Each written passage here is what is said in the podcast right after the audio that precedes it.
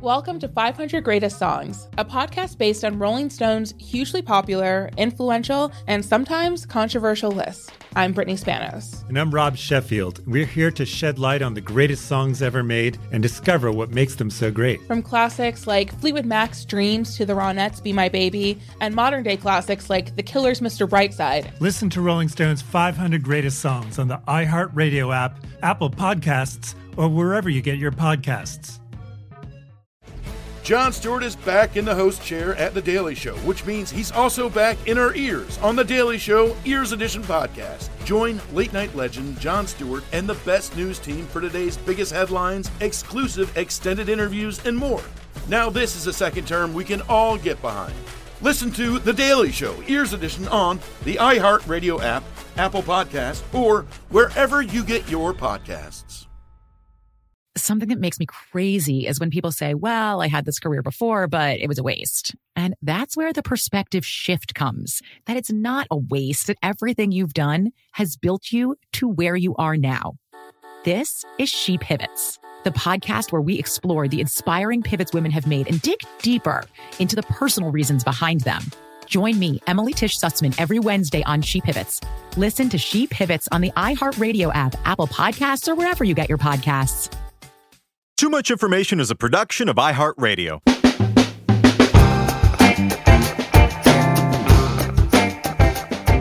Hello, everyone, and welcome to Too Much Information, the show that brings you the secret history and little known facts behind your favorite music, movies, TV shows, and more. We're two guys with too much free time on our hands. My name's Jordan Runtagh. And I'm Alex Heigl. And today we're taking a look at what's got to be my favorite song about a piece of architecture Stairway to Heaven. Stairway turned 50 years old not too long ago in November 2021. And this song is maybe one of the most divisive topics we're going to tackle on the show because there are some who say that it's, you know, one of the greatest classic rock tracks of all time. And then there are others who say that it's an overplayed and overblown mess, which is emblematic of the worst of the excesses of the early 70s record industry. I'd argue, can it be both? I, it absolutely can. I mean, there's that Chuck Klosterman bit about every man at some point, or most men anyway, uh, become a Zeppelin guy. And I was for sure a Zeppelin guy. There are certain things that reliably like still give me chills. One of them is the dun dun in a whole lot of love, like after they come out of the spacey section, and the other one is the Stairway to Heaven guitar solo. I mean, it's perfect. They knocked it out of the park. It is overplayed, but you know, but it's also perfect. Yeah. Uh, we both play guitar. Was Stairway an early guitar track for you? Was that? I feel like that's everyone's first song that they learn. It wasn't because my best friend uh, at the time played guitar, and he had enough of a head start on me that I couldn't play guitar. It wasn't an option for me, so I picked bass, which has defined the entire course of my life ever since. So, thanks, Stairway.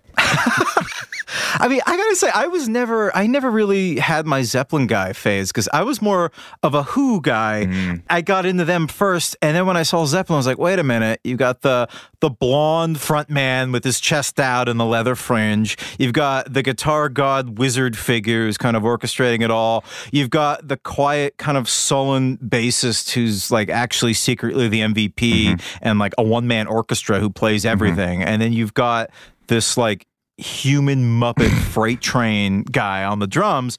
Wait a minute, I know this. This is the Who. I've already like I've already set my allegiance those here. Are all those are all very salient comparisons that are objectively incorrect. Um, How so? Well, I think the big difference is that the Who started out as a garage band and gradually got better, but their reach exceeded their grasp. Jimmy Page can play guitar better than Pete Townshend with one hand. Um, Roger Daltrey is like one of the great all time like howlers, like screamers, but he absolutely cannot sing like Robert Plant. And Keith ah, Moon. Oh, agree is, to disagree. Keith Moon's an embarrassment. I mean, he's what? yeah, he's he's a terrible drummer. He's great for the band. I have this possibly apocryphal story that a drummer friend of mine told me where Keith Moon was um he'd somehow arranged to take a lesson with Philly Joe Jones, who's like one of the greatest jazz drummers of the 20th century. Played with Miles, played with everybody. He got in front of him for like a lesson, and Philly Joe was like, "All right, why don't you play a little, and you know we'll kind of go from there. I'll see how you play." And Keith Moon is like doing his Keith Moon thing, like trying to hit every cymbal at like once. an octopus. Yeah, just like, like just playing out with like six rows of tom toms. And I'm sure just like mugging in an empty room for no apparent reason, and, and he he gets he gets done and and Philly Blowing Joe, up his bass drum for nobody. yeah, and he gets done and Philly Joe's like, wait, you're in a band? Like people people pay you to play music? So yeah, I get that comparison. I think a lot of people also make it, but um, I don't. Zeppelin is the far superior band in my opinion. I mean, Sorry. I, I I've bled for the Who. When I was a teenager, I tried to do like a Pete Townshend windmill and just failed miserably and just absolutely sliced my hand up. I still have a scar on my finger. And I actually I was lucky enough to interview Pete Townshend. It was over the phone, and at the end of it, when it was done, I told him that story, and he was like, "Oh yeah, my hands all all just cut to rivets too." You know what? I'm I'm coming to play a gig in New York in a couple months. Get in touch with me. Meet backstage, and we'll we'll shake scarred, bloody hands, which was very nice of him, and we did. That was a very special moment for me. So I I will always be a Who guy over Zeppelin. That's so great. Well, I gotta say, I've heard this song all my life, and there are still so many mysteries about it. And frankly, it makes me wonder. oh, oh, it makes me wonder. Thank you for the for the pity laugh, Heigl. Uh, but before we dive in, we should get one thing straight. Now, for listeners out there, I'm not saying this will happen, but if if there's a bustle in your hedgerow, please don't be alarmed. It's just the sound of Heigl and I diving into everything you didn't know about Stairway to Heaven. Door slamming sound effect. Yeah, or or it's the sound of Heigl leaving, one or the other.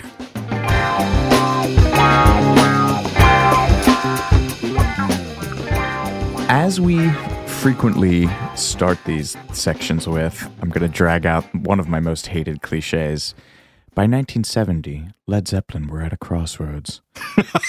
um, they were, but the crossroads was like, you know, a touring induced malaise. So by 1970, they've released their first three records, which are all self titled, which is lazy. Um, the first one is mostly reworked, read stolen blues tunes, and that was recorded in September and October of 1968, which is a staggering two months after the band rehearsed for the first time, which I love that. That's insane. Yeah. That's released in January 69. And then Led Zeppelin 2, they start working on that immediately in January 69. And that's worked on up until August of that year. But during that same time, they pick up four European and three American tours. So they're, Lord. they're touring and getting the material in shape. And then Led Zeppelin 2 is released in October 69. It takes them a year to do Led Zeppelin 3. They recorded it from November 69 to August 70. And so by the time they get around to making four in December of 1970, they're like, we're not doing this record and live thing again. They canceled all their tours to work on the record. We should also talk about the title of this record. It's referred to as Led Zeppelin 4, but it's also known as Runes. Um, do you know who designed the runes? Well, I think they each individually, every bandmate brought their own. Uh, the only thing that I do know about the designs of those those runes was John Bonham's, which was apparently modeled after the logo of his favorite American beer, Ballantine. Yeah. Okay, so here we go. Um, Page designed his own, and because he's Page, has never told anyone about it. Jones was chosen from a book by a German typeface professor called The Book of Signs, which is perfect for John Paul Jones. Actually, Bonham picked the symbol from the same book, but he did pick it because it reminded him of Ballantine. And Plant designed his own. So, all right, Robert Plant, the secret graphic designer of, of Led Zeppelin. anyway, moving on. The story of Led Zeppelin 4 and Stairway to Heaven is impossible without mentioning Headley Grange. Yes, like so many stories involving Led Zeppelin, there is a haunted house involved, and Headley Grange is most certainly haunted, right? Yeah, so they started the sessions in London, which we will also talk about, but they eventually settle at this country house in Hampshire, England by January of 71 using the Rolling Stones mobile studio, which is one of the apparently most well used mobile studios in England. It's just like an Airstream trailer, right? With like two eight tracks in it or 16 tracks or something. Yeah, just kitted out. Neil Young used it to record my least favorite Neil Young song, "A Man Needs a Maid." Um, Oh, yeah. And according to England's National Heritage List, Headley Grange was built in 1795 as a house of industry, which is the UK's euphemism for a workhouse for the poor. And according to a historian named John Owen Smith, the property was ransacked in a riot by local laborers over taxes and low wages. So it's definitely haunted. It's haunted by surly, poor, working class, rural British people. Um, and then somehow, and I've not been able to figure this out exactly how this happened, it just became a rehearsal space for the like landed gentry of British rock. Aside from Zeppelin, Fleetwood Mac, Bad Company, and Genesis all rehearsed there or worked on recordings there. According, and this is according to the, the house's official site. But despite this sterling pedigree, they never fixed the heat. and tour manager Richard Cole, who is uh, such a fascinating figure in Zeppelin lore, he's either like a pathological liar or has exposed 90% of this band's secrets.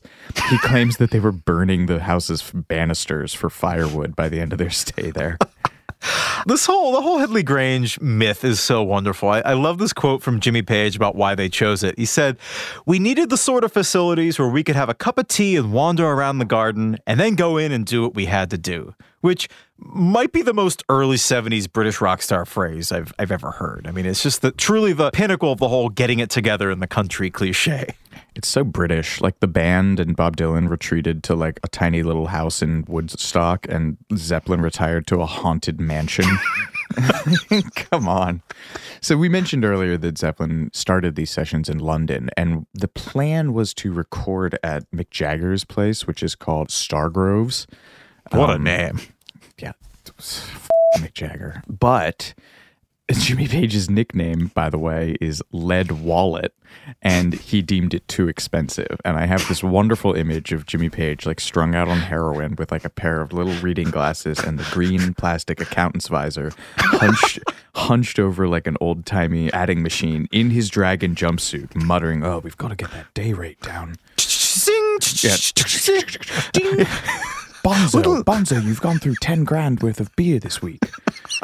I mean, um, little known fact: Jimmy Page actually invented Groupon to try to get rock groups better rates at Mick Jagger's house. Another another fun fact about Stargroves is they went back to Stargroves actually. So in '72 they record stuff for Houses of the Holy, Physical Graffiti, and then also Coda there. So they must have liked it enough to come back to it. Maybe they bargained Jagger down on the day rate. A lot of bands. I think the Who did some of Who's Next there, or at least like early sessions for it. The Who, Deep Purple, Bob Marley, I guess because of the Island Records connection, Iron Maiden, which is amazing. So the last thing about Stargroves that's interesting is that the house's exterior and its grounds were used to film uh, Doctor Who specials in the 70s. I could I could see Mick just being tickled by that. I, I can imagine him being a huge Doctor Who fan. So the other big figure in the Zeppelin 4 recording is Andy Johns, who is the brother of Glyn Johns, who is a personal favorite of yours. What a guy! Yeah, and Andy Johns, who had just done Sticky Fingers, engineered for, along with Ian Stewart, who is another like peripheral Stones figure. Why don't you walk us through a brief Reader's Digest version of Ian Stewart's life? Oh yeah, Ian Stewart was one of the founding members of the Rolling Stones in 63, 64. And uh, and there were six Rolling Stones and it's really crazy when you look at pictures of them back then because it's like it, it- looks like this guy was photoshopped in because he was quite a bit older than the other members of the Stones, and he just he just looks different. Like he he's kind of like bigger, like burlier, got this big square jaw. He looks kind of like a dock worker or a factory worker, and then you've got these slight rock and roll pixie guys like Mick Jagger and Keith Richards. the elves and their orc Right. protector. And so when the Stones hired their first manager, Andrew Loog Oldham, to kind of help them break on through and reach Beatle level, because Andrew had worked with Beatles manager Brian Epstein, uh, he basically said, you know what, six members of a band is, is kind of pushing it. Like, you know, the Beatles are four, Kinks are four, the Who are four, Dave Clark five, eh, kind of pushing it. Five, five will let slide, but six is way too many. And Ian Stewart, uh, who was the pianist, it's just one of these things doesn't look like the other. So they, it's sort of sad. They sidelined this guy who was uh, kind of the heart and soul of the group in the early days and made him kind of their minder, right? Like he was the driver Yeah. and kind of move stuff. He was a big guy, so I think he, he was good at like moving the big heavy bass amps and stuff. And he still played piano uh, sometimes in the studio and on stage too. But he famously refused to play minor chords. I love it. What dedication to his craft. Um, He just would lift his hands off the keys whenever they tried to get him to play. Yeah. But he's also he's like a peripheral Zeppelin figure as well because he sticks I didn't around. realize that. Yeah, and when they're recording physical graffiti, there's this tune called Boogie with Stew," which was basically he just Right. like showed up and started banging on the piano, and they all just improvised a song around it. So, so Ian Stewart is also there at Headley Grange. And anyway, getting back to Andy Johns, who's given this great interview to a British journalist named Michael Odell. And he says Mick Jagger had offered us his baronial mansion, Stargroves, for a thousand pounds a week, and Jimmy wouldn't pay it. But you get what you pay for because, you know, as you mentioned, Headley Grange was kind of shoddy. I mean, John Paul Jones absolutely loathed the place. He later said in pretty blunt terms, I hated Headley Grange. The huge main room sounded great, but the place itself was awful, cold and damp. The fact I couldn't wait to get out of there probably had something to do with the speed with which the album was made. Um, and Andy Johns kind of confirmed this. He said that the place was, quote, somewhat seedy, with stuffing coming out of the couch and springs coming out of the bed. But uh, Andy apparently didn't mind it because he was having an affair with the cook at the time. That came out of his day rate. in a haunted house. Yeah. So they arrive at Headley Grange, and as, as JPJ mentioned, the, the sessions there went pretty quickly because they arrived with a lot of songs and songs in progress all ready to go.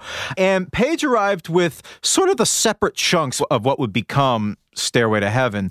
And he later said that he wrote this song or started writing the song with the intention of replacing Dazed and Confused as Led Zeppelin's like kind of lengthy epic show closer song.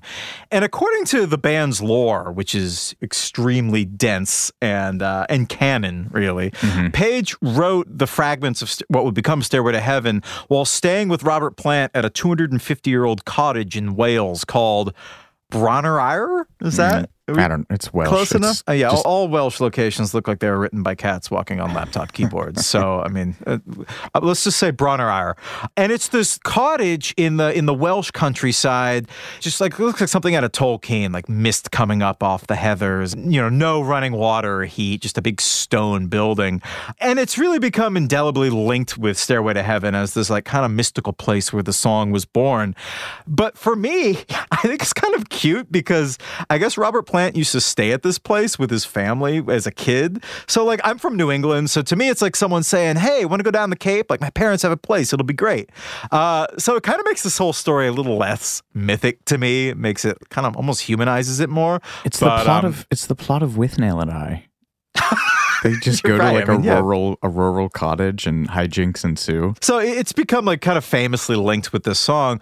But weirdly, during the copyright infringement case for Stairway, which we'll talk a lot about shortly, Page said on the stand that he had written it at Headley Grange, which for a lot of people destroyed a big part of the song's myth. It's like, you know, Paul McCartney, after all these years of saying that he dreamed yesterday, you know, ended up just saying, oh, yeah, no, it was written at. It's become such a huge part of the song's story to hear that uh, it wasn't written at this cottage was uh, kind of heartbreaking to some fans. It's weird. I don't know why.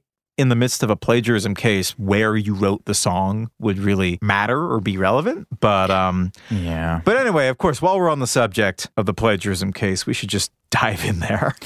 Yeah. So basically, the big elephant in the room with Stairway is this LA prog rock band called Spirit. And they were on a tour with Zeppelin. Zeppelin opened for them on their first American tour, I believe. And Spirit, as was the fashion at the time, had an instrumental tune called Taurus. And the intro to that song does sound a good bit like Stairway. like the acoustic like intro to, yeah. to Stairway, yeah. Uh, I mean, yeah, I don't want to dwell on the legalese of all this, but you know how like during the Oscars they sometimes give awards to actors for not so great performances, like almost as an apology for not giving it to them in years past. I, I almost feel like that should have happened with the Stairway lawsuit, just to avenge the years and years of Led Zeppelin getting away with pretty egregious ripoffs. I mean, I, we've all accepted that Whole Lot of Love is a direct rip of You Need Love by Willie Dixon, which was popularized by Muddy Waters in the early 60s. Uh, I think Dixon sued in 1985 and they settled out of court. And I think he's listed as a co writer now. Uh, Lemon Song is Howlin' Wolf's Killing Floor, and he got a belated co writer credit on that. There's this great Rolling Stone article written a few years back by Gavin Edwards that goes deeper on all this. And uh, there are just so many examples of Page like crediting himself on traditional tracks. Like I think in my time of dying, for instance, it's just like a traditional song that he stuck his name on. And I think my favorite example of this is Led Zeppelin. They took a song by American folk singer Annie Bredon, which they mistakenly believed to be traditional, and and just took it and they made "Babe, I'm Gonna Leave You" from it. And it, they just I don't know why they assumed it was traditional, but for years it was until the '80s when this woman realized that Led Zeppelin had done one of her songs. You can sort of give them the benefit of the doubt and being like, well, we didn't have Wikipedia back then. We didn't know this. We didn't know that. But That's true, I uh, guess. you know, Page was also kind of cued into the British folk scene of the time with like Bert Jansch and those guys. So he probably was like hearing a lot of traditional tunes. It's not necessarily beyond the pale for him to hear something and be like, oh, that's probably in the public domain. But the blues stuff is so egregious. yeah. I think when they asked him about it, he said some. He says something remarkably callous, like, "Well, that's the name of the game." My favorite example of all this is about the song Dazed and Confused, which was written and performed by a singer called Jake Holmes. Like the title of the song was Dazed and Confused, and the melody is basically identical to the Led Zeppelin song, and it's a pretty distinctive melody. Like that's that's and and the bass line. Oh, and the bass line too. And Page claimed that he had never heard the song, which is pretty weird considering that Jake Holmes opened for Jimmy Page's pre Led Zeppelin band, the Yardbirds, in 1967, which is when his song Dazed and Confused came out.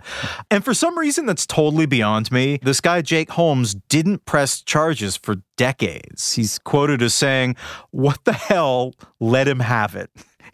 which is some serious money. I mean, Yeah. I guess he finally filed suit in like 2010, and now he's credited on the song, but not as a co writer. The credit on Dazed and Confused by Led Zeppelin reads written by Page, inspired by Jake Holmes. Yeah, there's even like a Wikipedia page called "List of Led Zeppelin songs written or inspired by others." So like that gives you an idea of the extent of this. Um, my favorite bit about the Jake Holmes song comes from uh, this Alex Ross piece called "Chacona, Lamento, and Walking Blues," which traces this idea of a descending bass line all the way back to like 1695. And I just want to read you this line. Holmes's song is anchored in consecutive chromatic descents. They were the work of an itinerant bass guitarist named Rick Randall, who Holmes later described as absolutely stark raving mad, and who was last reported living in Utah with a witch. Anytime there's there's a last known whereabouts entry in somebody's like bio, that's that's when you know that person has a life well lived. Or just the phrase itinerant bass guitarist. Like just wondering. Living from- with a witch. Yeah. I don't know. You're a songwriter. I'm not. You are also a cold hearted cynic, and I am not. Uh, I know that music builds on what came before it. I think we can all agree that, like, cashing in on these blues old timers who've been ripped off left, right, and center is wrong. But it gets murkier with something like Stairway. Like, the intro does indeed sound like that Taurus song. But that Taurus song sounds similar to so much that came before it too. There was a um, a, a Canadian, I forget if it was a documentary or like a news broadcast, where they had a musicologist on, and he drew comparisons from the beginning of Taurus, which is the song that Stairway supposedly ripped off, and the 1927 song Blue Skies. You know, Blue Skies shining on me. 1937's My Funny Valentine, which is an old jazz standard, and even the song Feelings by Morris Albert. I mean, there are some musicologists that take it all the way back to Bach as like mm-hmm. the antecedent for the Stairway intro, which, you know, at its core is a held minor chord and a descending bass line. So, you know, as I was saying earlier, the big argument that you always hear in regard to the Stairway controversy is everybody borrows. It's what you do with that to make it your own. And beyond the intro to Stairway, I mean, it's pretty obvious that Page took Stairway to Heaven in a wholly different direction. True. So, I mean, he definitely did make it his own. So, I suppose there's something that could be said for that. Yeah, I mean, just the, the they're apparently during cross examination or whatever, the lawyer even played Jimmy Page Chim Chimmery from Mary Poppins and tried to get him to cop to being influenced by that. This court case just got mean. Um, it's funny because this guy who wrote the spirit song Taurus, Randy California, which you'll tell us about Randy in a minute, he didn't really care about this for a long time. He wrote in a set of 1996 liner notes for a spirit set or box set, I guess, or a reissue. He was like, "Oh, this kind of sounds like Stairway," but it wasn't even until 2014 that a bassist for the band, whose name is Mark Andes, which is the second geographical name of this band, he filed the suit in 2014, and this wasn't settled until March of 2020 in San Francisco, and they ruled against Spirit. And Randy California was dead by this point too. So during his lifetime, he he may have noted that there were similarities, but he never took it to court or anything. I gotta say, this guy Randy California had a pretty crazy life. I want to go off on a little bit of a tangent on him. Yeah, Randy California lightning round. Right. He was born Randy Wolf, which is also a pretty amazing name. Yeah. And he got to start playing in Jimi Hendrix's pre experience band, Jimmy James and the Blue Flames. And he was just like a teenager. And it was Hendrix who gave him the name Randy California to distinguish him from another Randy in the band that he called Randy Texas. Um, Dig, baby, I'm gonna call you Randy California. I'm gonna call you Randy Texas. They're like, okay. I don't know why he called him Randy California because he's not. I mean, he's, I thought he grew up in New York, so I, maybe he just thought he had like a California vibe. Maybe he just hmm. had like pre hippie long hair stuff because this would have been like 65, 66. Randy California, his neighbor around this time was Walter Becker, the future Steely Dan co founder Hell yeah. Which is so great. They apparently lived next to each other in an apartment in uh, Forest Hills, Queens. And Randy California gave Walter Becker blues guitar lessons for a time. So we can thank him for some of those great Steely Dan licks, too. and this is my favorite part. Apparently, Walter Becker, later of Steely Dan, Randy California, briefly played in a short lived band called Tangerine Puppets with the future Tommy Ramone and Johnny Ramone. Isn't that not? I mean, it's not clear if they were all in the band at the same time or if it was just the same band that they filtered through, but I, I like to believe that they're all all together. To be a fly on that wall. I can't think of two more diametrically opposed 70s bands than the Ramones and, And Steely, Dan, Yeah. in terms of their approach to Everything. songwriting, performing, yeah, everything really. So that's that's pretty amazing. So Randy California ended up moving to California. He fulfilled his de- the destiny of his name. Founded the band Spirit with his stepfather, which I think is kind of a a, a, a weird way to bond, but. Mm-hmm.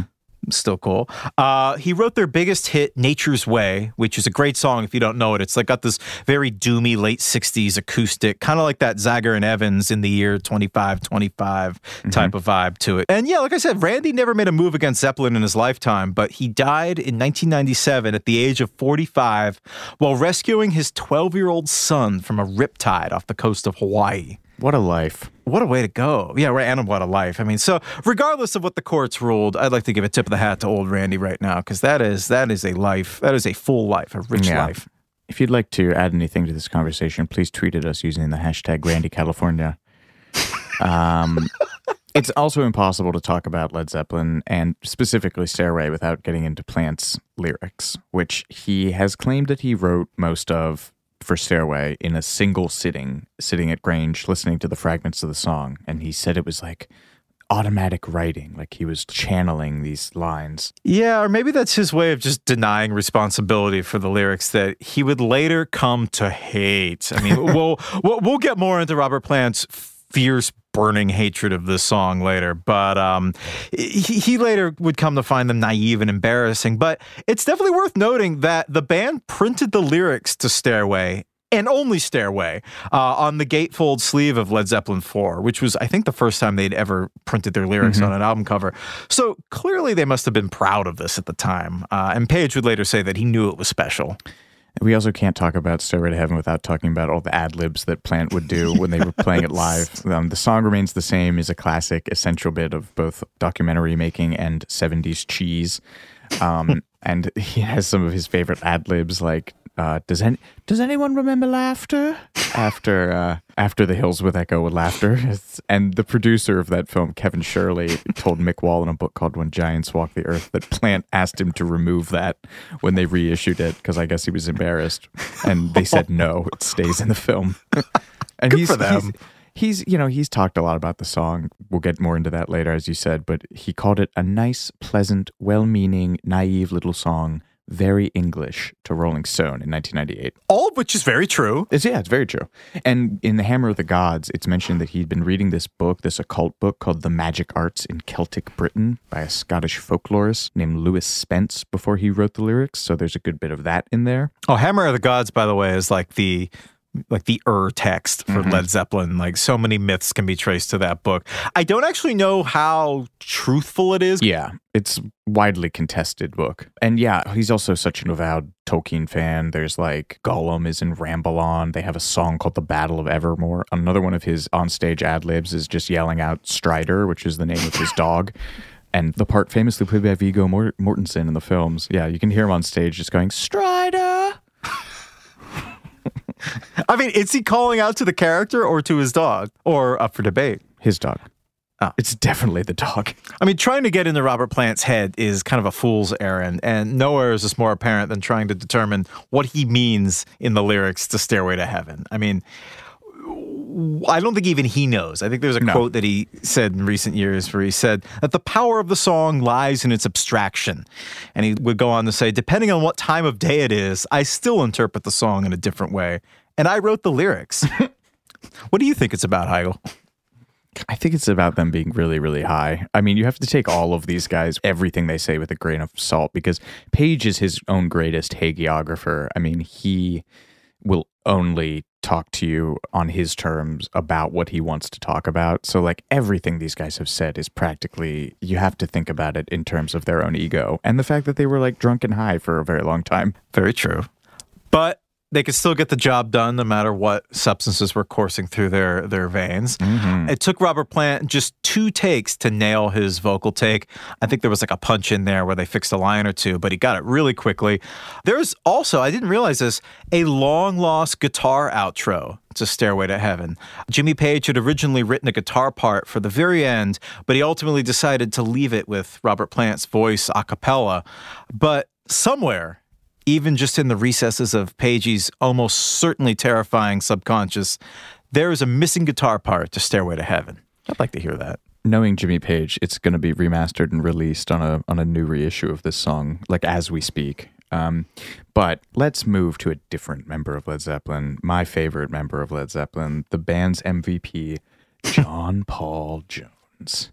Going back into the again the genesis of this song, early as April 70, Page told NME that he had an idea for a really long track on the next album, something new with the organ and acoustic guitar building and building to the electric thing.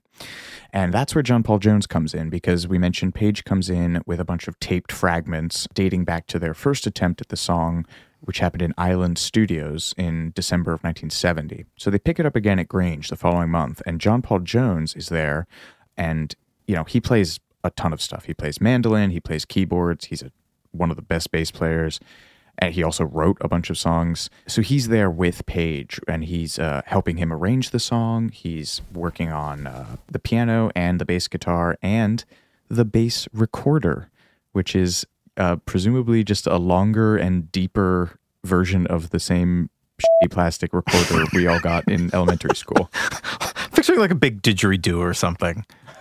Oh, I love that was my first instrument, my first ever musical performance. I played uh, a French folk song called Claire de la Lune at a school assembly in third grade. So. I, I love the. Did you play the recorder? Uh, briefly, I dabbled. Well, John Paul Jones more than dabbles. Apparently, he played not only the bass recorder, but a soprano and a tenor recorder. There are three different recorders I just on this I track. imagine him like John Popper, like he has like the bandolier with different different recorders like strapped to it, and he's just pulling them out at different times. We're going to take a quick break, but we'll be right back with more Too Much Information in just a moment. Hey, girlfriends, it's me, Carol Fisher. I'm so excited to tell you about the brand new series of The Girlfriends. In season one, we told you about the murder of Gail Katz at the hands of my ex boyfriend Bob. At one point, a woman's torso washed up on Staten Island and was misidentified as Gail. She spent nine years in Gail's grave, and then she just disappeared. It's almost like it's become this moral obligation to find her. And that's what we're going to do find this missing girlfriend and tell her story.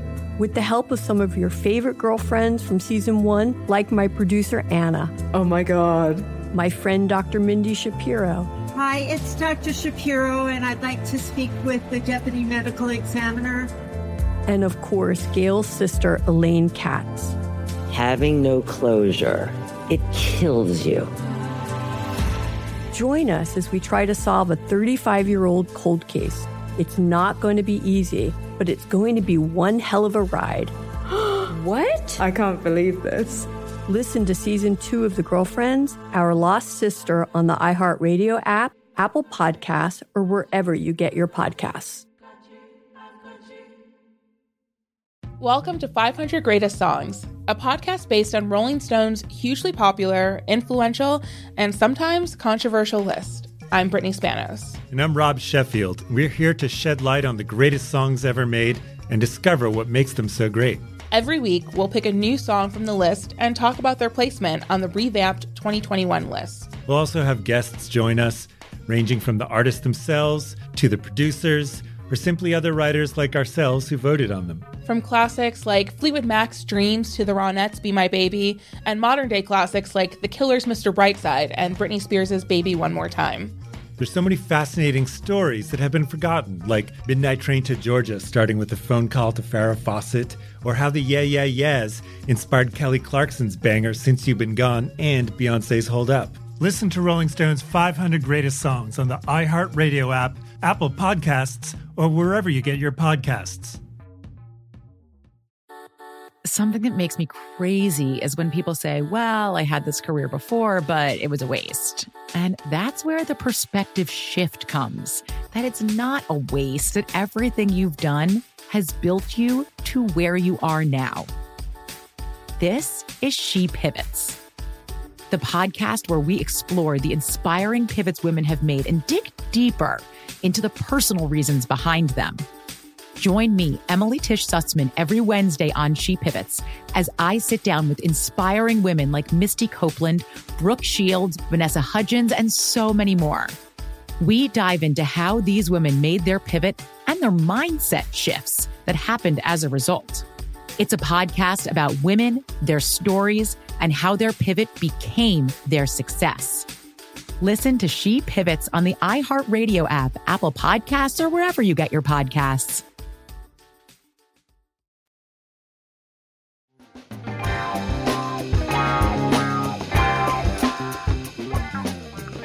Someone a little less known for his versatility in Led Zeppelin is John Bonham, who is famously just more of a wrecking ball than an embroidery needle when it comes to playing on these songs. My favorite bit about John Bonham in the studio is there's two. One is he couldn't get the mixed meter section in Black Dog right because part of that song is in five, and instead of playing in five, he just played in four the whole time, and it ends up working out because of the way that it overlaps. But he was just like, "No, I'm not doing that."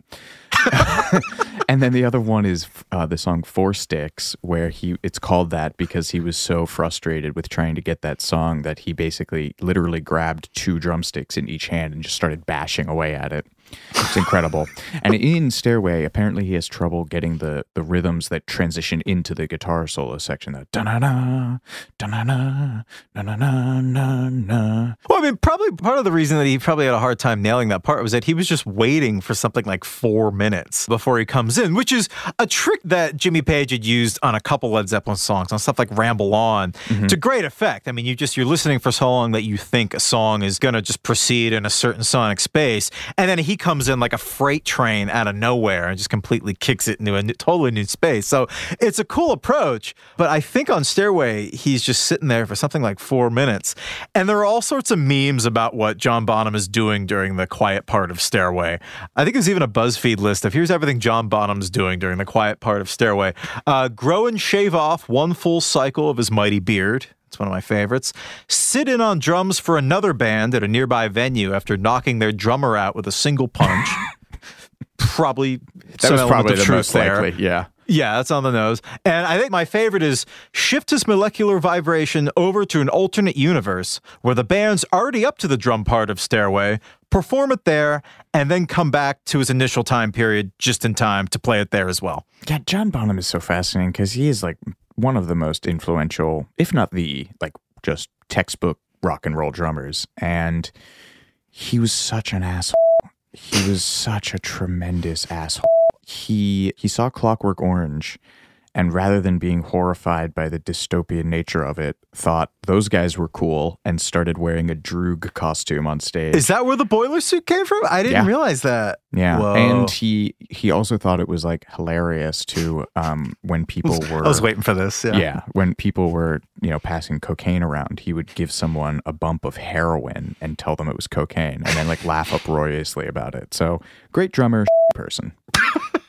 I can't believe you're not as into Keith Moon though. I mean, his pranks were or But it's it comes down to the swing, man. I mean, these guys were jazz dorks. Like he and Oh, Bill yeah. Ward from Sabbath were both really into like Gene Krupa, and they just have that swing to the rhythm that I don't hear in the Who, and you don't hear in a lot of stuff. Keith was a big group. I guess he was more of a Buddy Rich guy in terms of his flamboyant, just performance style. That definitely tracks. I've been in three Zeppelin cover bands, and I will What? say, yeah, yeah, and I will say that we've had we had three different drummers for it, and that kind of drunken swing is such a tough thing to nail, and it's it really gave me an appreciation for how good of a drummer he actually is. What did you play in these bands? Were you were you JPJ? Hell yeah, I was.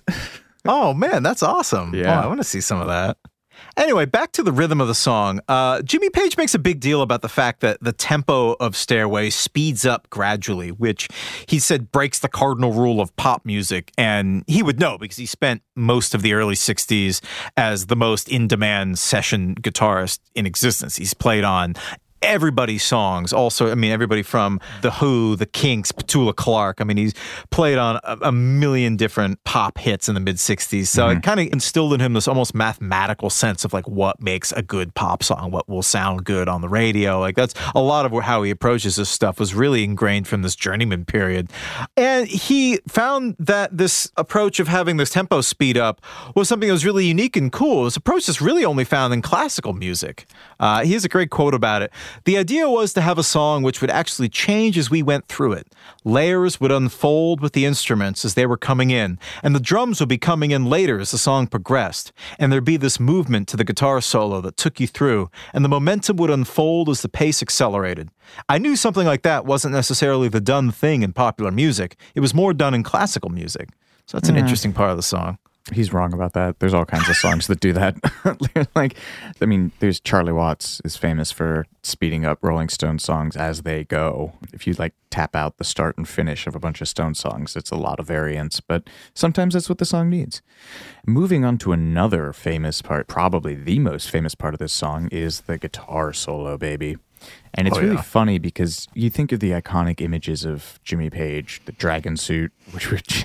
If you have anything to add to this episode, please tweet at us using the hashtag Jimmy Page's dragon suit. Um, you think of the, the classic Jimmy Page silhouette, and it's Gibson's. It's that beautiful Les Paul. It's the enormous double neck SG. But he actually recorded this solo on a 59 Fender Telecaster, baby, with quite the pedigree, Jordan. Oh yeah, that was uh, that was his dragon telly, right? That he painted himself in this Hideous. crazy psychedelic. Yeah, it, it's definitely it's definitely a bold choice. Uh, Hideous. it- but uh, yeah, this guitar was given to him by Jeff Beck, you know, another fellow guitar god, because um, Page got him a spot in the Yardbirds. And to sort of thank him for his new gig in this band, Jimmy Page tells a story about he was just at his house and all of a sudden this American sports car pulled up out front, which in the mid 60s was kind of a rare thing in England. And Jeff Beck got out and handed him this vintage Telecaster, and this belongs to you now. And it's sweet. I mean, you have all those stories about guitarists giving other guitarists their prized instrument. It's always like a, a, a real special thing between musicians. So he cherished this guitar. Um, Where did Page's other Les Paul come from? his famous Les Paul, the one that's like the real beautiful, I think it was a, what was it, 59? Yeah, it was a 59 Les Paul. He bought that off of Joe Walsh. Later of the Eagles, um, this was probably, I imagine, Zeppelin was probably touring through the Midwest, and maybe the James Gang, which Yeah. is Joe Walsh's early band, was probably opening for him or something. Actually, I'm not totally sure how they hooked up, but uh, yeah, he bought that 59 Les Paul off of Joe Walsh, and that became his main instrument in like 70, 71. And he left his famous Dragon Telly that he played the Stairway to Heaven solo at home when he went out on tour. And a friend of his, apparently trying to be nice uh, while he was away on tour, went and took it in and got the paint removed and scrubbed it down and got it all refinished. And Jimmy Page, he told this story to Guitar World in 1998. He said he got back from tour and said, My friend said, I've got a present for you. He thought he'd done me a real favor. As you can guess, I wasn't real happy about that. His paint job totally screwed up the sound and the wiring, so only the neck pickup worked. I salvaged the neck and put it on my brown Telly string bender that I used in The Firm. This is kind of not so great band after Led Zeppelin. As for the body, it will never be seen again, which breaks my heart. It's such an historic guitar. I mean, where's that? Indi- we need Indiana Jones on a soundboard right now. belongs, belongs in a a museum. So, coming down to the actual nitty gritty of the solo, Page told Classic Rock in June 2021 that he took, quote, a couple of cracks at the solo. But Andy Johns told Music Radar that it was more like seven or eight over the course of a half an hour. They got into a tiff because I guess they were like, well, that's not quite it, you know, like maybe give it another crack. And things got really tense in the control room. And then he says that Jimmy Page then went in and, and ripped it out. But there's another there's another version of this that he did two or three takes of the solo and then picked the best one. So yeah, Page and Andy Johns really didn't seem to get along very well. Uh, Andy Johns would describe the solo sessions in later years as he said really tense, and uh, he said to Jimmy, "He's like, you're making me paranoid." And Page snapped back, "You're making me paranoid." And in John's words, it was just a circle of paranoia. cocaine, baby. Oh, true.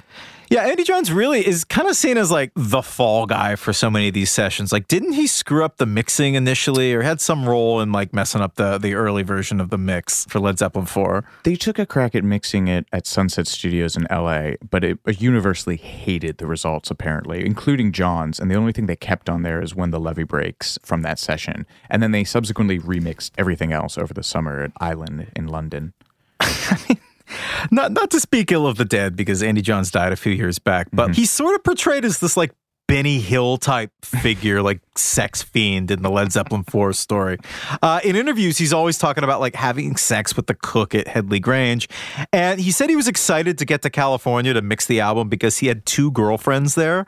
And presumably, in his haste to get to them, he left two of the tapes of the Led Zeppelin's work in progress on the plane. And so he's as he's like desperately like running through the airport trying to get back onto the plane before it takes off and goes back to England, an earthquake hits LA and like the airport starts shaking. Just bad omens all around. That's one of the reasons they kicked Lowell George out of Little Feat is that they were working on a record and he was so messed up he left a bunch of master tapes on a train. Oh God! I mean, yeah, it, it's pretty bad. Um, so he really becomes the fall guy for this mixing incident in particular. And Jimmy Page once seethed. Basically, Andy Johns should be hung, drawn, and quartered for the fiascos he played. Ouch. Um, yeah, that's pretty brutal. And after this, he did not work with the band again. but uh, it did not hurt his career much because he worked on the Stones' Exile on Main Street, television's Marquee Moon, and I didn't realize this Van Halen's for Unlawful Carnal. That's a hard album title to say. Yeah, it is. Van Halen's for Unlawful Carnal Knowledge. There we go. Which that Uh, record for me gets a review. Um, I love But it's this. sold. Yeah, I love this idea of Andy Johns mixing because Exile on Main Street was also done in like a big country manor situation. So I love this idea of Andy Johns just like chasing women through the halls of these mansions with like haunted. just like at like one and a half speed with Yakety sax playing in the background. Like, Anyway, once they get done with mixing, they turn it into Atlantic, and Atlantic is saying, You people are insane, truly. Cut this song down, which is, I guess they would have had a precedence for this because Dazed and Confused is 10 minutes long. But I guess at this point, the band is a more of a known quantity, and so the record label has more of a vested interest in dealing with the singles, and they say, You want to cut it down. And um, everyone in the band refused, and so did their manager, Peter Grant, who's another famous figure in this band's history. Is he the ex wrestler? He's like the strong arm guy. He's I- like sort I- of the Suge Knight of the classic rock world, if I'm remembering correctly. Like, he- Yeah, no, that's fair.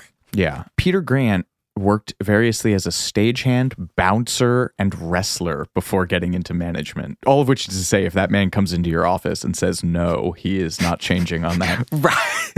but it didn't hurt the album anyway, because once four comes out, it stays on the charts for 90 weeks in the US, which is almost two years straight. I mean, you could argue that it sold like that because Stairway to Heaven wasn't released as a single. I think a lot of the thinking behind it was if we don't put this out as a single, people will be forced to buy the album, and the album will sell like a single. And in those days, singles sold a ridiculous amount. It's also arguably like a perfect record. There's no filler on that record, you know? Yeah, oh, totally. Yeah. It sold almost 30 million copies worldwide, making it the 12th best selling record globally. Below what? Below the Grease soundtrack, but above Michael Jackson's Bad. So that's not bad. That's quite a sandwich. The only place that Stairway to Heaven was ever released as a single, and I really don't understand why this was, was in the Philippines. I guess that's the only place in the world, but go figure. But in in the UK and the US, the closest it ever came to becoming a, you know, quote, hit chart song was in 2007 when uh, it first became possible to download Led Zeppelin songs. Stairway belatedly hit, I think, number 30 in the Billboard Hot Digital charts. So it, it eventually did chart some, what, 35 years later, something That must like have that. been nice for them. Yeah, I'm sure. Yeah.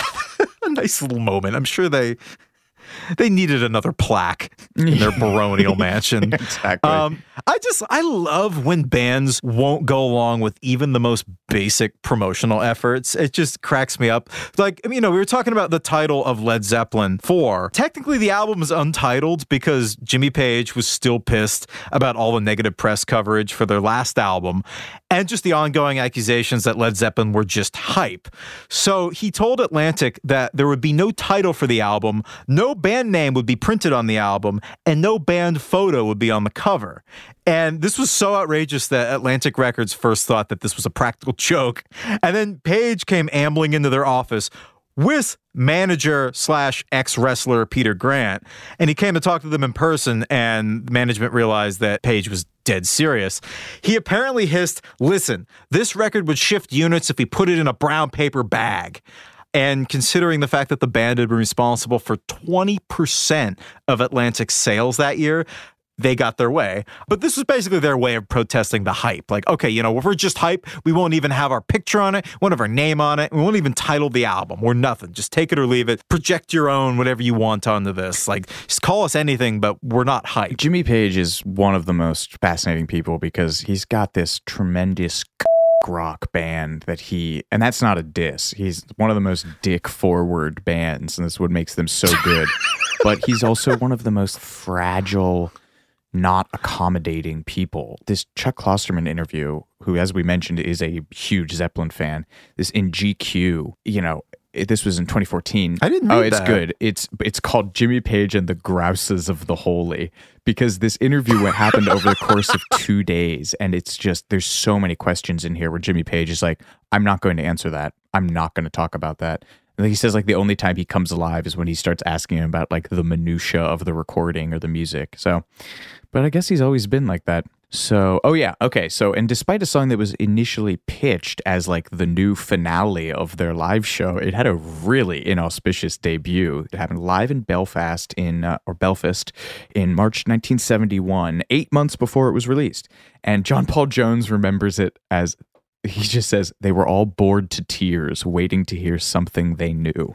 But Fair. It's an eight minute song that you don't know. it's true, and some context to Belfast at the time. Yeah, it was also inauspicious because this was right in the middle of the Troubles or the war in Northern Ireland between the native Irish Catholics and British mm-hmm. rule. I mean, Belfast was a war zone. Yeah. There was rioting just down the street from the show, and the streets were literally glowing red from a gas tanker that someone had hijacked and blew up just down the road from the show. I mean, not to mention, I'm sure there were like Molotov cocktail fires Yeah. in every garbage can on the street. And a lot of the bands at this time were really wary of playing in Northern Ireland. I think someone was actually killed the same day that they premiered Stairway to Heaven in Belfast. So, I mean, maybe they weren't bored to tears. Maybe they were just terrified. it's also probably true. Stephen Davis says in Hammer of the Gods that the song didn't really pick up until 1973 after they've been like road testing it for two years. And then it quickly becomes a staple of the live show. It almost never leaves their set. And trust me, you can find every Led Zeppelin set ever played online. Yes, you can. Um, and it becomes their closer by 75.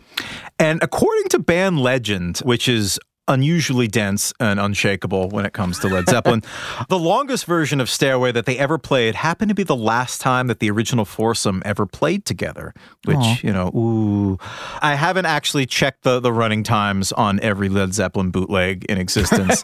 but um, this was supposedly this was at a gig in Berlin on July 7th, 1980, and they stretched Stairway to 15 minutes. And uh, John Bonham died a few months later on September 25th, 1980, of asphyxiation due to vomit from excessive alcohol consumption.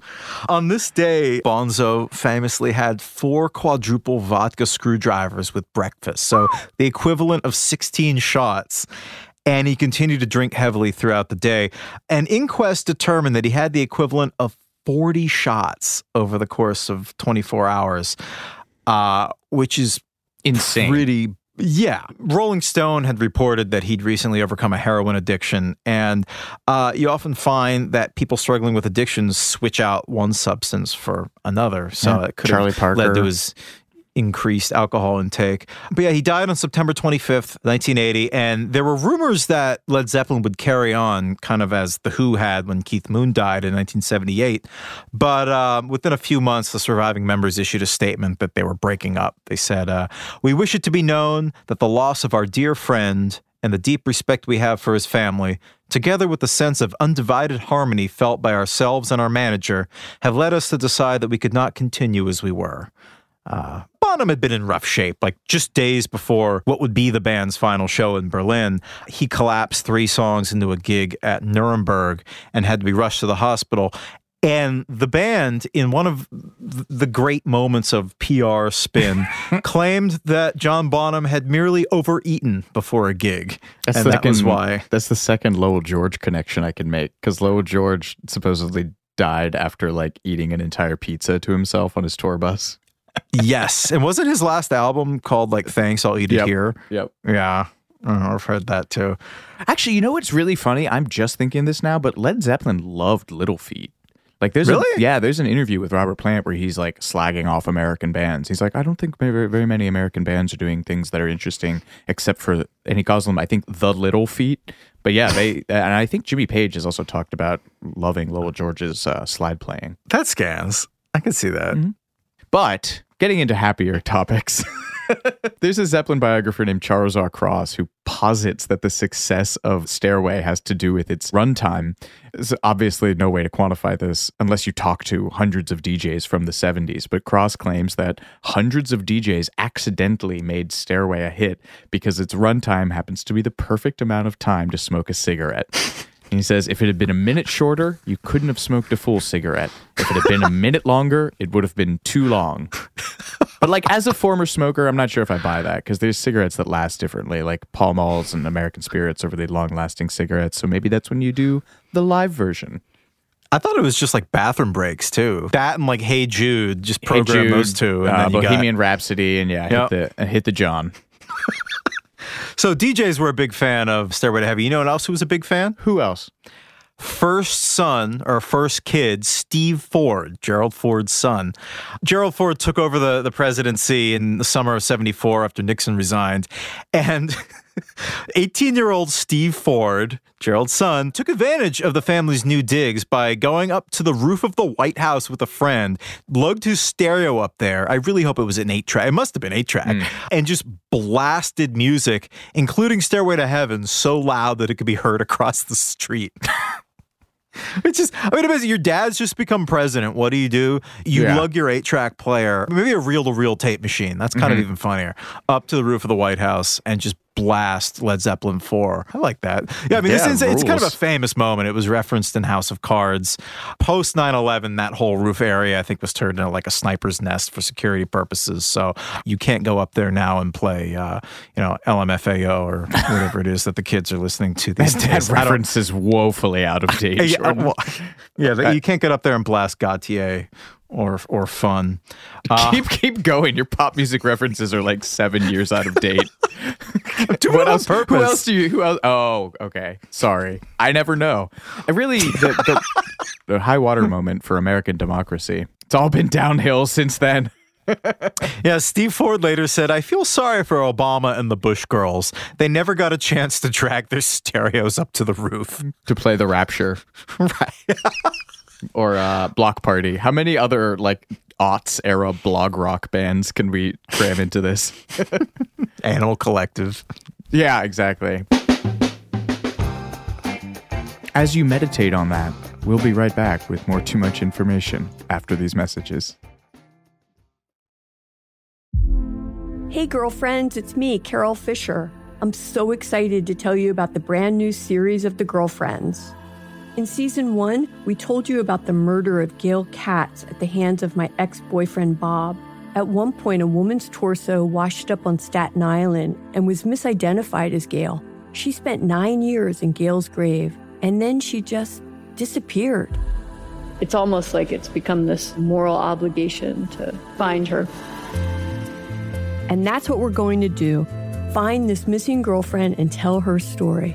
With the help of some of your favorite girlfriends from season one, like my producer Anna. Oh my God.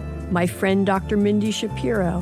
Hi, it's Dr. Shapiro, and I'd like to speak with the deputy medical examiner. And of course, Gail's sister Elaine Katz. Having no closure, it kills you. Join us as we try to solve a 35 year old cold case. It's not going to be easy, but it's going to be one hell of a ride. what? I can't believe this. Listen to season two of The Girlfriends, Our Lost Sister on the iHeartRadio app, Apple Podcasts, or wherever you get your podcasts. Welcome to 500 Greatest Songs, a podcast based on Rolling Stone's hugely popular, influential, and sometimes controversial list. I'm Brittany Spanos. And I'm Rob Sheffield. We're here to shed light on the greatest songs ever made and discover what makes them so great. Every week, we'll pick a new song from the list and talk about their placement on the revamped 2021 list. We'll also have guests join us, ranging from the artists themselves to the producers, or simply other writers like ourselves who voted on them. From classics like Fleetwood Mac's Dreams to the Ronettes' Be My Baby, and modern day classics like The Killer's Mr. Brightside and Britney Spears' Baby One More Time. There's so many fascinating stories that have been forgotten, like Midnight Train to Georgia, starting with a phone call to Farrah Fawcett, or how the Yeah Yeah Yeahs inspired Kelly Clarkson's banger Since You've Been Gone and Beyonce's Hold Up. Listen to Rolling Stone's 500 Greatest Songs on the iHeartRadio app, Apple Podcasts, or wherever you get your podcasts. Something that makes me crazy is when people say, Well, I had this career before, but it was a waste. And that's where the perspective shift comes that it's not a waste, that everything you've done has built you to where you are now. This is She Pivots, the podcast where we explore the inspiring pivots women have made and dig deeper into the personal reasons behind them. Join me, Emily Tish Sussman, every Wednesday on She Pivots as I sit down with inspiring women like Misty Copeland, Brooke Shields, Vanessa Hudgens, and so many more. We dive into how these women made their pivot and their mindset shifts that happened as a result. It's a podcast about women, their stories, and how their pivot became their success. Listen to She Pivots on the iHeartRadio app, Apple Podcasts, or wherever you get your podcasts.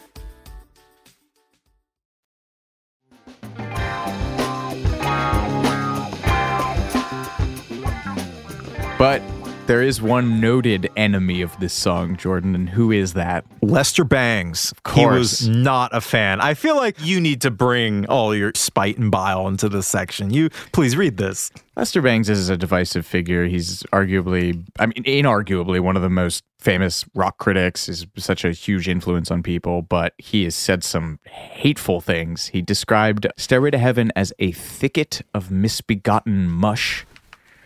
Uh, which is so good. Uh, yeah, I mean, the dude wrote. He wrote for sure. He was on speed for his entire life, and Cough syrup.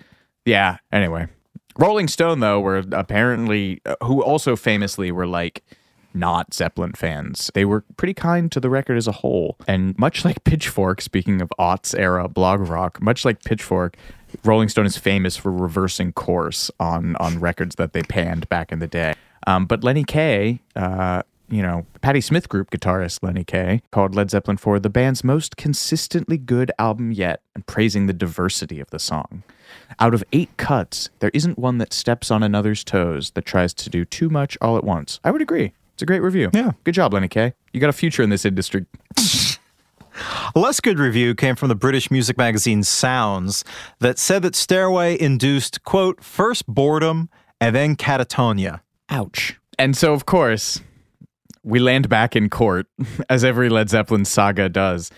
Stairway is famous for being one of the most examples of the backmasking controversy of the 1980s, in which various Christian talking heads posited that bands had hidden satanic messaging in their records that would reveal themselves when the songs were played backwards.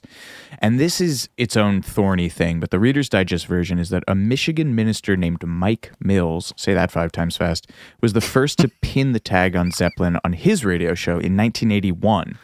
But the movement really picks up steam in January 1982 on television when a televangelist named Paul Crouch claims on his show on the Trinity Broadcasting Network that playing the Bustle in Your Hedgerow portion of Stairway backwards reveals the hidden message wait for it here's to my sweet Satan.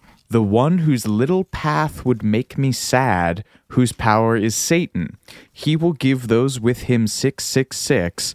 There was a little tool shed where he made us suffer, sad Satan. Which, sure. I mean, go on. Here's to my sweet Satan aside. None of that makes any sense. No, makes no goddamn sense. Uh, here's to my sweet Satan is kind of a cool record name, Yeah. though. The whole thing gained steam to the point where later that year, lawmakers were actually introducing legislation to combat this trend. There's legislation against backmasking? There was, yeah, in California. Wow. Uh, I didn't yeah. know that. Or they attempted. I don't think it was actually passed, but it made it to the floor. And this is mostly based on the strength of one dude who is a self proclaimed neuroscientist who, as far as I can tell, is not an actual scientist. He's. you can't proclaim yourself a neuroscientist. well, he was an army medic and he was Uh, okay. intensely religious. And I think he participated in some scientific work while he was at university, but he does not have a doctorate. Uh, his name is William H. Yarroll II, or the third. Why would you call yourself the second when you could just be junior? No, William H. Yarroll II. God, what a tool. Anyway. quibbling about a numeral, I'm- yeah, I'm is missing the fairly forest for the minor when you trees there. proclaim yourself a neuroscientist. But so in the 33 and a third entry for four, uh, Erik Davis claims that some of these Christian TV shows actually featured the top down view of the host turntables so that viewers could actually watch them manipulate the records to spin backwards, which is this like, it's sort of funny because then now you think of like during the EDM boom, you'd see all those like top down shots of like Skrillex or whatever pressing play on his laptop. So fun little analog there. But this is interesting because as we've mentioned obliquely throughout this, Jimmy Page was super into Aleister Crowley. And there's Who, a who's Aleister Crowley for those who, who might not have uh, read the uh, Anarchist Handbook in high school like us? Uh, Aleister Crowley is a famous occultist. He had a bunch of pseudo mysticism writings. He had a secret society called the Golden Order of the Hermetic Dawn, and Page was super into him. He bought his old house. Um, oh, yeah. and And like Loch Ness or something? yeah, yeah, almost certainly haunted as well. But in an early issue of a publication he had called The Equinox, Crowley wrote that a novice musician should train himself to think backwards by external means. And this is hilarious. He pitches the methods how you can try and do this by learning to walk backwards, which is dumb, speak backwards, which is also dumb, and dun dun dun listening to records reversed. I love the idea though of jimmy page in this giant mansion strung out on heroin wearing the dragon suit walking backwards through the hallways because Aleister crowley told him to. And you know led zeppelin's record label had the mic drop on this whole issue where they just said our turntables only play in one direction forwards God. Well, speaking of moving forward, after John Bonham died, the now ex bandmates moved on to other projects, which are pretty much best left unmentioned. you don't I have a thing for uh, coverdale page baby uh, the honey drippers. Yeah, no, we're, we're the firm. We're not gonna we're, Yeah. we're not gonna get into any of that. So they kind of go their separate ways until 1985 when Bob Geldof was putting together Live Aid to raise money to combat the Ethiopian famine, and the surviving members of Led Zeppelin agreed to get together to play three songs on the Philadelphia stage at this event. Rock and roll, whole lot of love, and they're going to close out, of course, with Stairway to Heaven. And this is all for a good cause. It seems like a good idea, right? Wrong. Very, very, very wrong. To fill John Bonham's woefully unfillable drum saddle, they tapped two men because, as we all know, John Bonham had the strength of two men. For stickman number one, they got chic drummer Tony Thompson, who was playing with Power Station at the time. I love that actually. Right? It's incredible. It would be great. They were thinking about touring, and I, I honestly, I think that this infamously bad gig kind of torpedoed that whole idea of them going out on tour. Uh, well, the problem was he had an overbooked schedule, and he only got to rehearse, I think, for something like two hours with the band mm. before showtime. So Tony Thompson was drummer number one. They were also going to have drummer number two. Phil Collins. Now, I love this so much. So, Phil Collins, this is Live Aid. His big gimmick during Live Aid was that he performed his own set at Wembley. There are two stages of Live Aid one at Wembley in England and one in Philadelphia. And his big thing was that he was going to play one set at Wembley in England, hop on a supersonic Concorde jet, and perform a second time that same day in Philadelphia with Led Zeppelin. And this sounds cool. I mean, sort of cool. Cool in theory. Theoretically cool. Uh, but it meant that he got absolutely no time to prepare with Led Zeppelin at all. And he later admitted that his prep consisted of listening to Stairway to Heaven on like a Walkman on the flight over. Woof. Now Phil Collins at the I mean, what year is this you said? 85. Okay, so Phil Collins' best years are behind him. Some of those early live Genesis records, like I believe Phil Collins could have done that in his prime, but Oh, yeah. not by 85. Well, I mean, the problem was that there was sort of a gross misreading of this situation, I would have to say, on Phil Collins's part. He later said in a 2014 interview with Q magazine, I thought it was just going to be low key. We'd all get together and have a play. but but something happened between that conversation and the day, and it became a Led Zeppelin reunion. I turned up and was a square peg in a round hole. Robert Plant was happy to see me, but Jimmy wasn't. I could sense I wasn't welcome. Uh, he apparently arrived at the venue in Philadelphia and he was greeted by Robert Plant, who said, and this is a quote Jimmy Page is belligerent. So he's led around to talk with Jimmy, and Jimmy starts quizzing Phil about how Stairway went, and Phil's just kind of Air drumming? miming. Air drumming? yeah, Just air, like, air hmm. drumming how it goes, and it's just like I don't know, maybe he picked up like a pencil or something, and Page is just shaking his head like, no, that's not how it goes, and he's he's terrible. He's like, we're we're doomed. This is all so this is all so British. Well, I just thought we'd have a play. we'd we'd have a play, and then, yeah. and then well, Jimmy is Jimmy is quite belligerent with you. Come on. I mean, as Jimmy would later say, their set was, and this, these are his words, just appalling. I think Plant would call it an atrocity. They go out on stage, and there's two minutes of dead air before they start to play because the roadies are running around trying to set up their monitors. And then Phil and Tony Thompson, the other drummer, were playing, and they were just hopelessly out of sync with each other. Robert Plant was hoarse from playing a bunch of gigs recently. Jimmy Page's guitar was just going more and more out of tune. By every metric, this reunion was just a massive, I, I mean, to be polite, a disappointment. To be frank, a disaster.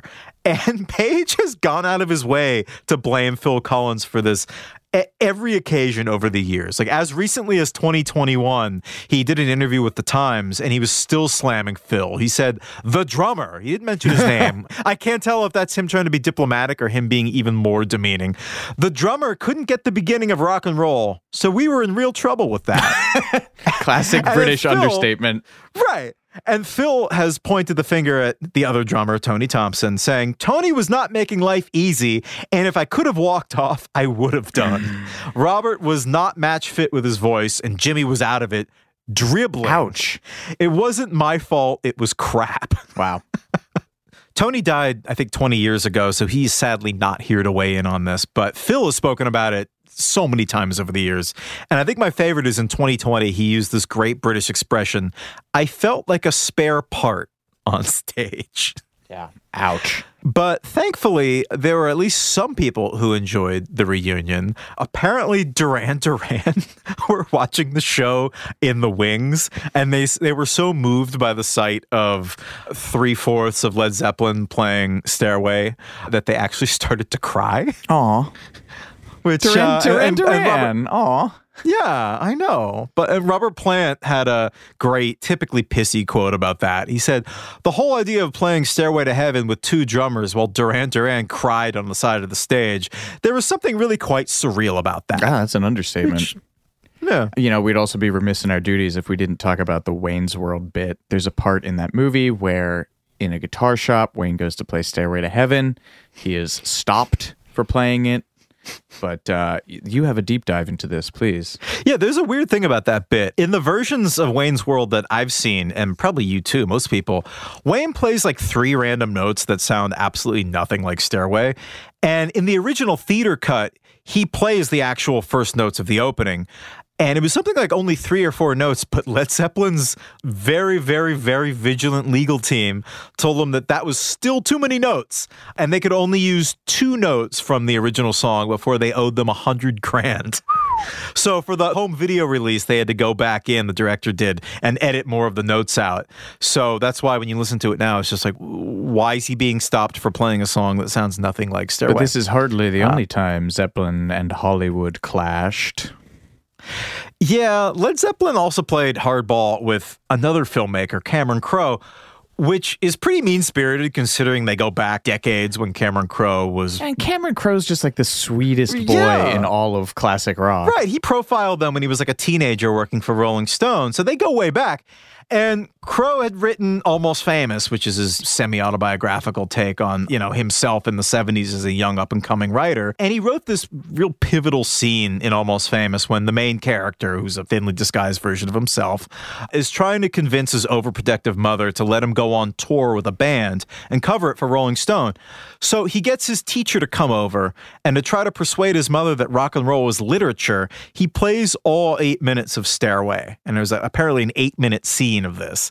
But the band wouldn't let him use the song. And Cameron Crowe was supposedly so heartbroken that he said he wouldn't have bothered to make the movie at all if he'd known that this scene wouldn't have been in the movie. Poor sweet boy. I know. And then God knows, I feel like everyone of a certain generation, that movie has been responsible for like trying to make people pursue careers in music journalism. So think of, of how many dreams would have been dashed. Music, period. Yeah, oh, totally. Well, so we mentioned earlier that Zeppelin were fans of Little Feat, but who did Jimmy Page cite as one of his favorite peers to Cameron Crowe? Right. Yeah. During Cameron Crowe's profile of them, Jimmy Page said that there was one artist who might be capable of achieving the artistic excellence of Stairway to Heaven. And that one artist Mungo Jerry. was Joni Mitchell. okay. One of two artists, Mungo Jerry and Joni Mitchell. He specifically mentioned Joni Mitchell's song Both Sides Now, which is a solid choice, but an unexpected choice coming from. Uh, I love that. I one thing that I got. I mean, I've been slagging Jimmy Page off a lot here, justifiably, I think. But he is such a fan of music. Yeah. I mean, he's never not like talk about a guy who just doesn't give a shit about anything else. Well, he money. He cares about money, but he yeah, well, what are the things? Money, occultism, and music, uh, dragons, Yeah. and music. Man, he just he loves. He talks about like the stuff that he loves. He talks about the stuff he grew up with. It's probably his biggest redeeming quality, and the guitar. to me, anyway. I Uh, love that scene in It Might Get Loud when he plays Rumble. Yeah. He just like puts an old copy of Rumble on his turntable and just talks about the light and the shadow and oh, it's so yeah. great. It's really endearing. Well, so we've talked a lot about what the architects of this song have said, but let's talk about what they've done to this song. Yes, by the early 90s, Wayne's World really crystallizes this idea that uh, Stairway to Heaven represents the pinnacle of overplayed classic rock. And there was a radio station in Albuquerque, KLSK, that really took this notion that Stairway to Heaven's overplayed to a whole new level. This station had been a, a self described new age station, but they were switching to the classic rock format, which in the early 90s was really kind of a new idea.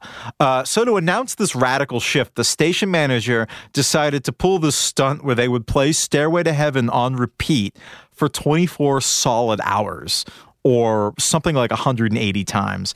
And this was Nope. Yep, no. This was January 23rd, 1991. Now, this had mixed results because they got hundreds of angry calls and the police were dispatched to the station not once, but twice. Uh, first, they showed up because they were worried that the DJ had had a heart attack and just, you know, his finger on the play button of Stairway or something.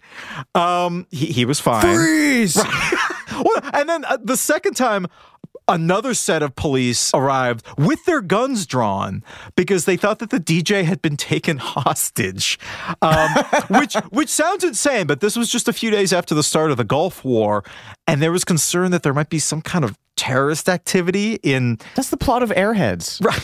So the police were dispatched twice. Uh, a lot of angry calls, but weirdly, a lot of people actually listened in purely to see when it would finally stop. Is that Sisyphean or Kafka-esque? Uh, both. so this it actually ended up having a good outcome for this radio station. They ended up becoming, I think, the second highest rated station in the market, just purely because of the stunt. And this whole stunt was written up in the local newspaper the next day under the headline. Guess what the headline is? Do tell. The song remains the same. Ah, Perfect. low hanging fruit. No, but it's so good though. So good. they should have called it When the Levee Breaks. Oh, also good. Also that good. works on multiple levels. But uh, there was a, another radio stunt that Robert Plant himself got involved with, right? Yes. So this is another famous part of Zeppelin lore, and I've seen and read a bunch of different versions of this. But the gist of the story is that Robert Plant is driving through Oregon. He's just played in Portland, and he's listening to the listeners supported by listeners like you, uh, listener supported station KBOO or KBOO. Uh, when the DJ promises during the course of a pledge drive to never play Stairway to Heaven again if people call him with donations. And again, the telling seems to fluctuate in this, but Robert Plant pulls over, calls the station, and pledges an amount of either one thousand or ten thousand dollars, depending on who's telling this story. My favorite bit of this is that other versions of this story suggest that he used the Atlantic Records credit card for this. over the phone, or put the donation in the name of Atlantic Records founder Ahmet Ertegun. And Plant has also claimed that Ahmet Ertegun then started getting mail from the station as one of its donors. And the best part about this is that it is true. KBOO has confirmed this story on Twitter. They didn't mention the amount, so we don't have a hard ruling on that, but they confirmed that Robert Plant actually pulled over to the side of the road and pledged money to a listener supported station to get them to stop playing Stairway. And then this is a perfect segue into like a, a summation of things that Robert Plant has said about Stairway to Heaven. But on this specific story, he says at the end of a 2007 interview, he says, It's not that I don't like it, it's just that I've heard it before. He absolutely So British. like it. So, so British. So British. Classic understatement. I just want to offer a greatest hits reel of all the times that Robert Plant has publicly dissed his most famous Go on. creation. Please do. He's never really understood the fuss around Stairway, uh, which he's famously referred to as that wedding song. In an interview with Rolling Stone, he said, Really, I have no idea why Stairway is so popular. No idea at all. He sees Kashmir as the pinnacle of the band's achievements, and I actually kind of am inclined to agree with that. Ooh, hot take. He also intended to agree with many of the shots that contemporary critics took at the song, telling Q magazine in 1988 if you absolutely hated Stairway to Heaven, no one can blame you for that because it was so pompous. Since the death of John Bonham in 1980, I think you can count the number of times that he sung Stairway to Heaven on one hand. You've got Live Aid, and then he performed the song under great duress at a tribute concert for the 40th anniversary of Atlantic Records in 1988. But he told the press after this concert, I'd break out into hives if I had to sing Stairway to Heaven at every show. I wrote the lyrics and found the song to be of some importance and consequence in 1971, but 17 years later, I don't know. It's just not for me. I sang it at the Atlantic Record Show because I'm an old softy, Aw. and it was my way of saying thank you to Atlantic because I've been with them for 20 years, but no more Stairway to Heaven for me. And he pretty much meant it. They skipped it during the MTV Unplugged show, but then they did it, and this is something I'll never understand. The. MTV Unplugged show they did not invite John Paul Jones to, which remains a burning point of contention for me personally. Why didn't they do that? Was it because they were doing the Page Plant duo tour thing? Uh, almost certainly in actuality, but I they have said something about it. I mean, maybe it was they just didn't want it to be a Led Zeppelin reunion.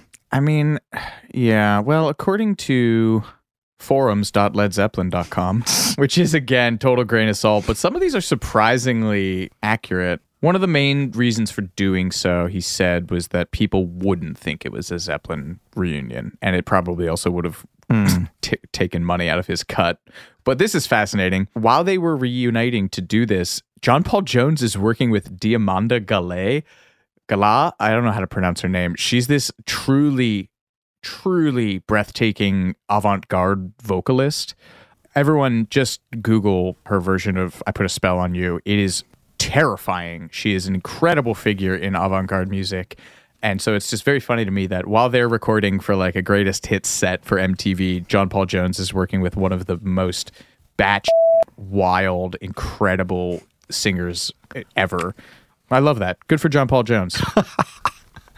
So yeah, he sung at Live Aid. He sung at this Atlantic 40th anniversary show. Skips it for MTV Unplugged, but for reasons that I, I will never understand.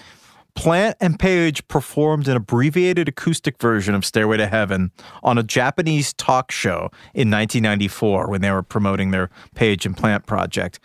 According to legend, Plant lost a bet with Page, and that's the only reason that he ever sang it on that. It's got to be a bummer for Page because he said that the only person who can sing that song with him is Plant. So he really only gets to play it as an instrumental these days, which must be sad for him. Uh, the last time that Robert Plant sang it publicly was at the Ahmet Ertegun tribute concert in 2007. Uh, which became released as the was a Celebration Day live album and DVD. It's uh, the big last show where they got Jason Bonham, John's son, to fill in on drums. and and um, I, I'm sorry. Did you ever see that VH1 show, Rock Band? Yeah. Oh, yeah. Yes. Where he plays with Evan Seinfeld of Biohazard, Ted Nugent, uh, Scott Ian of Anthrax, and Sebastian Bach of Skid Row. I'm sure Jason Bonham is a very nice British boy, but just him getting grandfathered into Led Zeppelin because of who his dad is is baffling to me. Anyway, sorry, dude, sorry, Jason. You know who's a killer, like son of a drummer, who's also an amazing drummer? Zak Starkey. Zak Starkey, baby. Yep. Ringo's kid plays with the Who. Has played with the Who. I think. I mean, longer than Keith. Yeah. a lot longer. oh than yeah, Keith. yeah. It does incredible. I would say better than Keith. A hot take. So that was the last time, 2007, at the Ahmet Ertegun tribute show, that Plant uh, bustled his hedgerows, and probably the last time. I cannot imagine that we will be hearing him sing that anytime soon. But you know, it's okay because there are some truly great other covers of Stairway to Heaven out there. Usually it's left alone by like the standard rock and roll crowd because they're kind of scared to go near such a such a classic. So there are a lot of covers out there that are pretty different from the original, which is, you know, kind of a sign of a good cover really. Dolly Parton covered Stairway on her 2002 album Halos and Horns. And Robert Plant said he was actually a big fan of her version because why wouldn't he be? She's Dolly Parton. Like, you have to be. Amen. Yeah. Yeah. And also, I guess it kind of goes more with this like Alison Krauss vibe these days, too. I can see him being into kind of the more countrified version of it. And then, of course, there's Pat Boone, who famously watered down early rock hits from Fats Domino and Little Richard in the late 50s. He tackled Stairway as the closing track of his 1997 album, In a Metal Mood. No more Mr. Nice Guy. Famous record. Uh, he shows up at was it the Grammys or someone or American Music Awards, some award show with Alice Cooper, and he like walks on stage in a leather outfit. Alice Cooper introduces him as the future of heavy metal or something. I mean, yeah, th- this album in a metal mood. He's got covers of ACDC, Deep Purple, Van Halen, Dio, Metallica. And on the cover, I, someone probably told him that he looked metal. He's wearing, but he, he's kind of wearing like a leather gimp sex slave outfit. Accurate. It doesn't look very metal at all. It looks more BDSM. Uh, and he got some bad advice or good advice. Um, yeah, I'm sorry. The only middle of the road crooner doing a lounge version of a hard rock song that I recognize is Paul Anka doing Jump by Van Halen. Yeah, Google that. It's incredible. Incredible song. Uh, Mary J. Blige does a really incredible version of Stairway. She did it in 2010 with Steve Vai and Orianthi on guitar. Was she the woman who played with Michael Jackson? I don't know. I think so. Um, Randy Jackson's on bass. Hell yeah. And Blink 182's Travis Barker on drums, which that's a lineup. Uh, I don't know how I feel about that. It's interesting. It's definitely worth a listen. It was a bonus track on, I think it was the UK reissue of her 2009 album, Stronger with Each Tear. Travis is great, but that man does not swing. Anyway, No. moving on. What's the next one? There's a version that the London Symphony Orchestra did. There's a Gregorian chant version of Stairway. There's also an accordion driven version of Stairway. Uh, there's a reggae tribute act called Dread Zeppelin. That is, I can't believe it took us this long to get to Dread Zeppelin. Good God. What a Yeah. sin against music. 90 minutes in, we finally got Dread Zeppelin in here. They actually released this as a single in 1991. Got to number 62 in Britain. That is absurd to me. I'm sorry, Britain. What the hell were you doing in 91? I mean, uh, 1991, you should know better. Good God. I, I'm sorry. I must not have read ahead to that part because it just made me so furious. Um, and then there's, I think, probably my favorite Led Zeppelin cover band is a group called Les Zeppelin. Hell yes. Um, they are not only the best of all the Zeppelin cover bands, no offense to the ones that you were involved with, Heigl, but they're also indirectly responsible for this hilarious incident in 2008. Uh, Les Zeppelin were due to play Bonnaroo. And the press release went out with Led Zeppelin on it. It was an all female Led Zeppelin cover band. And numerous news outlets misread it as Led Zeppelin. And it had been less than a year since Led Zeppelin had done the Ahmet Ertegun tribute show. And there were all these rumors that they were going to reunite for a tour. So when this press release went out, numerous news outlets, including like the AP and like the Chicago Sun Times, so good outlets, reported that Led Zeppelin were reuniting. That's why copy editing is important, people. Fact Right, check. Yeah. and they had to offer these really sheepish retractions. Some defended the mistake. The Sun Times said the press release was misleading, to say the least. Unfortunately, I would probably have to say that Led Zeppelin rank very high on the list of bands unlikely to ever reunite again. Yeah, no, not at all. Well, I think that's about all I have to say on this. I think maybe we give the final word to Paigey, shall we? Yeah, um, he says, To me, I thought Stairway crystallized the essence of the band, which I would disagree with. It's not horny enough. to me, I thought Stairway crystallized the essence of the band. It had everything there and showed the band at its best as a band, as a unit. It was a milestone for us. Every musician wants to do something of lasting quality, something which will hold up for a long time, and I guess we did it with Stairway. Yeah, I'm more of a Who guy. You know, Jordan, there are two paths you can go by, but in the long run, there's still time to change the road you're on. we'll see you next time for more Too Much Information. I'm Alex Heigl. I'm Jordan Runtagh. Thanks for joining us.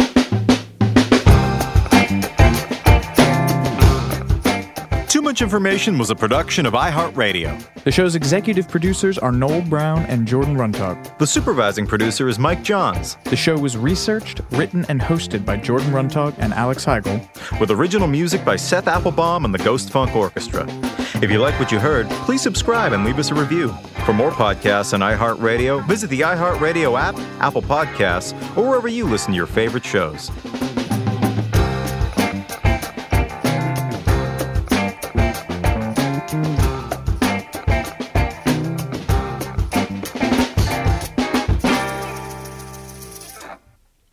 Welcome to 500 Greatest Songs, a podcast based on Rolling Stone's hugely popular, influential, and sometimes controversial list. I'm Brittany Spanos. And I'm Rob Sheffield. We're here to shed light on the greatest songs ever made and discover what makes them so great. From classics like Fleetwood Mac's Dreams to the Ronettes' Be My Baby, and modern day classics like The Killer's Mr. Brightside. Listen to Rolling Stone's 500 Greatest Songs on the iHeartRadio app, Apple Podcasts, or wherever you get your podcasts. Jon Stewart is back in the host chair at The Daily Show, which means he's also back in our ears on The Daily Show Ears Edition podcast. Join late night legend Jon Stewart and the best news team for today's biggest headlines, exclusive extended interviews, and more. Now, this is a second term we can all get behind. Listen to The Daily Show Ears Edition on the iHeartRadio app, Apple Podcasts, or wherever you get your podcasts. Something that makes me crazy is when people say, well, I had this career before, but it was a waste. And that's where the perspective shift comes that it's not a waste, that everything you've done has built you to where you are now. This is She Pivots, the podcast where we explore the inspiring pivots women have made and dig deeper into the personal reasons behind them. Join me, Emily Tish Sussman, every Wednesday on She Pivots. Listen to She Pivots on the iHeartRadio app, Apple Podcasts, or wherever you get your podcasts.